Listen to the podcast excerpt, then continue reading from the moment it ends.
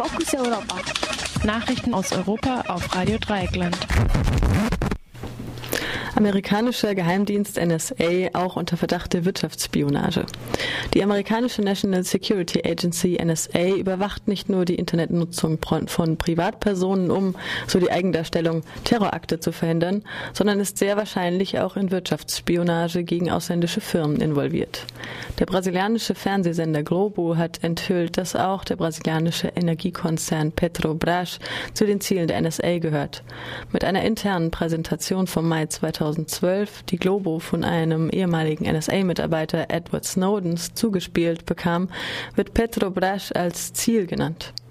Der von Globo zitierte ehemalige Direktor von Petrobras, Robert Wheeler, meinte, dass Petrobras führend in der Auffindung von unterseeischem Erdöl sei. Informationen darüber könnte der Konkurrenz erheblich nutzen. Das staatliche Unternehmen ist der größte Konzern des Landes. Ohnehin gibt es bereits eine Krise zwischen Brasilien und den U S A, weil die N S A die brasilianische Präsidentin Dilma Rousseff abgehört hat. Rousseff sagte auf dem G zwanzig-Gipfel, sie warte bis Mittwoch auf eine Entschuldigung Obamas. Der nationale Geheimdienstdirektor der U S A, James Clapper, hat angesichts der Veröffentlichung die Angaben über die Aufgaben der N S A erweitert.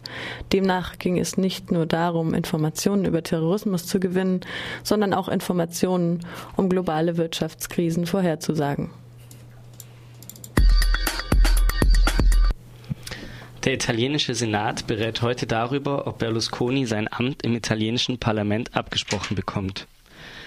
Für den Fall, dass dies eintritt, hat Berlusconi gedroht, die aktuelle Koalition zwischen seiner Partei P D L und der sozialdemokratischen Partei Enrico Lettas aufzulösen. Die Sozialdemokraten befinden sich daher in einem Dilemma. Entscheiden sie sich für den Entzug der Mandatsbefugnis, führen sie eine erneute Regierungskrise herbei. Entscheiden sie sich aber für den Erhalt des verurteilten Medienmoguls im Parlament, stellen sie sich gegen das geltende Gesetz. Berlusconi war am ersten August wegen Steuerhinterziehung zum ersten Mal rechtskräftig verurteilt worden. Am Wochenende reichte er Klage beim Europäischen Gerichtshof ein, in der er die Ungültigkeit des Urteils beklagt, da sein Vergehen älter als das herangezogene Gesetz sei. Es ist noch unsicher, ob sich der Europäische Gerichtshof der Sache annimmt.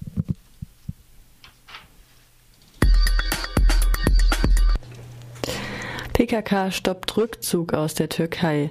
Wie der türkische Nachrichtensender C N N Türk heute mitteilte, hat ein P K K-Gremium bekannt gegeben, dass die kurdischen Rebellen ihren Rückzug aus der Türkei gestoppt haben, weil es keine Fortschritte beim Lösungsprozess und der Demokratisierung der Türkei gebe. Der bekannte kurdische Politiker Ahmet Türk erklärt laut dem Sender, dass dies nicht das Ende des Lösungsprozesses bedeutet. Seit Dezember verhandelt die türkische Regierung mit dem gefangenen P K K-Führer Abdullah über ein Ende des seit neunzehnhundertvierundachtzig andauernden Konfliktes, der an die vierzigtausend Menschenleben gefordert hat. Syrien dominiert G zwanzig-Gipfel in Sankt Petersburg. Nebenher Proteste gegen Putin. Während sich die Staatschefinnen von zwanzig Industrie- und Schwellenländern gegenseitig auf die Schulter klopften, protestierten L G B T-Aktivistinnen sowie rechtsradikale und religiöse Demonstrantinnen für bzw. gegen die Menschenrechte von schwulen, lesben und trans- und intersexuellen Menschen in Russland. Die heterosexuelle Allianz für L G B T-Rechte wies darauf hin, dass die Ausführung der Olympischen Winterspiele in Sotschi nichts anderes als die Legitimierung des augenblicklichen illegalen Regimes in den Augen der Weltgemeinschaft sei. Denn Putins Regierung nehme totalitäre Züge an. Vergangene Woche gab es außerdem einen Gegengipfel, zu dem unter anderem die Postglobalisierungsinitiative aufrief. Erklärtes Ziel war, dem Neoliberalismus, der diese Krise hervorgerufen hat, eine Absage zu erteilen und neue Lösungen zu erarbeiten. Auf dem G zwanzig-Gipfel war die von U S-Präsident Obama geforderte militärische Intervention in Syrien neben Wirtschafts- und Finanzkrise Krise ein großes Thema. Obama bekam von seinen AmtskollegInnen aus Schweden, Dänemark, Norwegen, Island und Finnland Rückendeckungen in der Sache. Die U S-Regierung verkündete gerade, dem syrischen Machthaber Bashar al-Assad ein Ultimatum zu stellen, indem sie ihn dazu auffordert, bis zum Ende der Woche alle in ihrem Besitz befindlichen Chemiewaffen den Vereinten Nationen zu übergeben. Andernfalls wird sie zu einem Militärschlag ausholen. Wasser ist ein Menschenrecht. Die die Frist zum Unterschreiben der europäischen Bürgerinitiative Right to Water endet am heutigen Montag. Bisher haben sich eine Million fünfhundertvierundvierzigtausendsiebenhundertneunundsiebzig E U-Bürgerinnen und Bürger mit ihrer Unterschrift dafür ausgesprochen, die Versorgung mit Trinkwasser und die Wasserwirtschaft von der Liberalisierungsagenda auszuschließen und einen universellen Zugang zu Wasser und sanitärer Grundversorgung zu erreichen.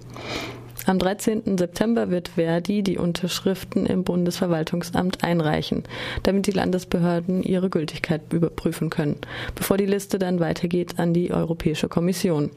Die Initiatoren werden dies nutzen, um ihre Forderung nochmals in Brüssel vorzustellen und weiter politisch Einfluss zu nehmen. Andreas Kalert von Verdi ist Koordinator der Europäischen Bürgerinitiative. Die E U-Kommission muss dann erstmal offiziell die Bürgerinitiative als erfolgreich erklären. Dann finden Anhörungen statt, die dann sich in dem, ja im Winter, in der Winterzeit, denke ich mal, abschließen werden. Im Februar muss sich die E U-Kommission dann entsprechend geäußert haben, wie sie denn mit der Bürgerinitiative weiter umgeht. Aber daran muss sich dann die Kommission auch messen lassen, ob sie dieses Instrument Bürgerinitiative ernst nimmt oder nicht. Aber das kann man dann letztendlich auch erst wirklich im nächsten Jahr sagen, wenn wir wissen, was denn tatsächlich passiert ist. Derzeit haben etwa zwei Millionen Menschen in der E U keinen Zugang zu sauberem Trinkwasser und sanitärer Grundversorgung. Freiheit statt Angst. zwanzigtausend demonstrierten am Samstag in Berlin und forderten Stop Watching Us mit Slogans wie Nur eine Diktatur braucht Zensur, Anonymität ist kein Verbrechen und fantasievollen Kostümen protestierten die Menschen in Berlin friedlich gegen die Bespitzelung der N S A, gegen die andauernde Verletzung ihrer Privatsphäre und gegen die beharrliche Untätigkeit der Regierung Merkel. Für Christoph Bautz von Campact steht fest, Zitat, die Freiheit muss derzeit nicht am Hindukusch verteidigt werden. Die Freiheit müssen wir alle gemeinsam hier verteidigen, gegen die Schlapphüte von Pullach und Berlin. Petition gegen sexualisierte Gewalt. Rund sechzehntausend Menschen haben eine Petition gegen sexuelle Verfügbarkeit in der Außenwerbung unterzeichnet, welche letzte Woche an den Deutschen Werberat überreicht wurde. Stevie Meriel Schmiedl von Pink Stinks Germany im Gespräch mit Radio Frei Erfurt. Ich muss sagen, dass der Werberat uns ja doch sehr gut entgegenkommt. Auf jeden Fall war er da, um die Petition entgegenzunehmen. Und wir sind ja im steten Gespräch. Das ist ja schon mal ein ganz positives Anzeichen. Nun ist das Problem, dass wir sehr verschiedene Auslegungen haben von dem, was Sexismus ist. Wir sehen dann doch nicht nur die Herabwürdigung als das Problem, sondern eben auch ganz feste Stereotype, die der Werberat gar nicht so als herabwürdigend erlebt. Und da merken wir eben, dass klarere Kriterien nötig sind und dass wir auch in den nächsten Wochen viel zu tun haben werden, diese Kriterien nochmal neu zu bearbeiten und zusammenzufassen und dem Werberat dann nochmal neu vorzulegen. Und das ist jetzt so das, was uns die nächsten Wochen begleiten wird.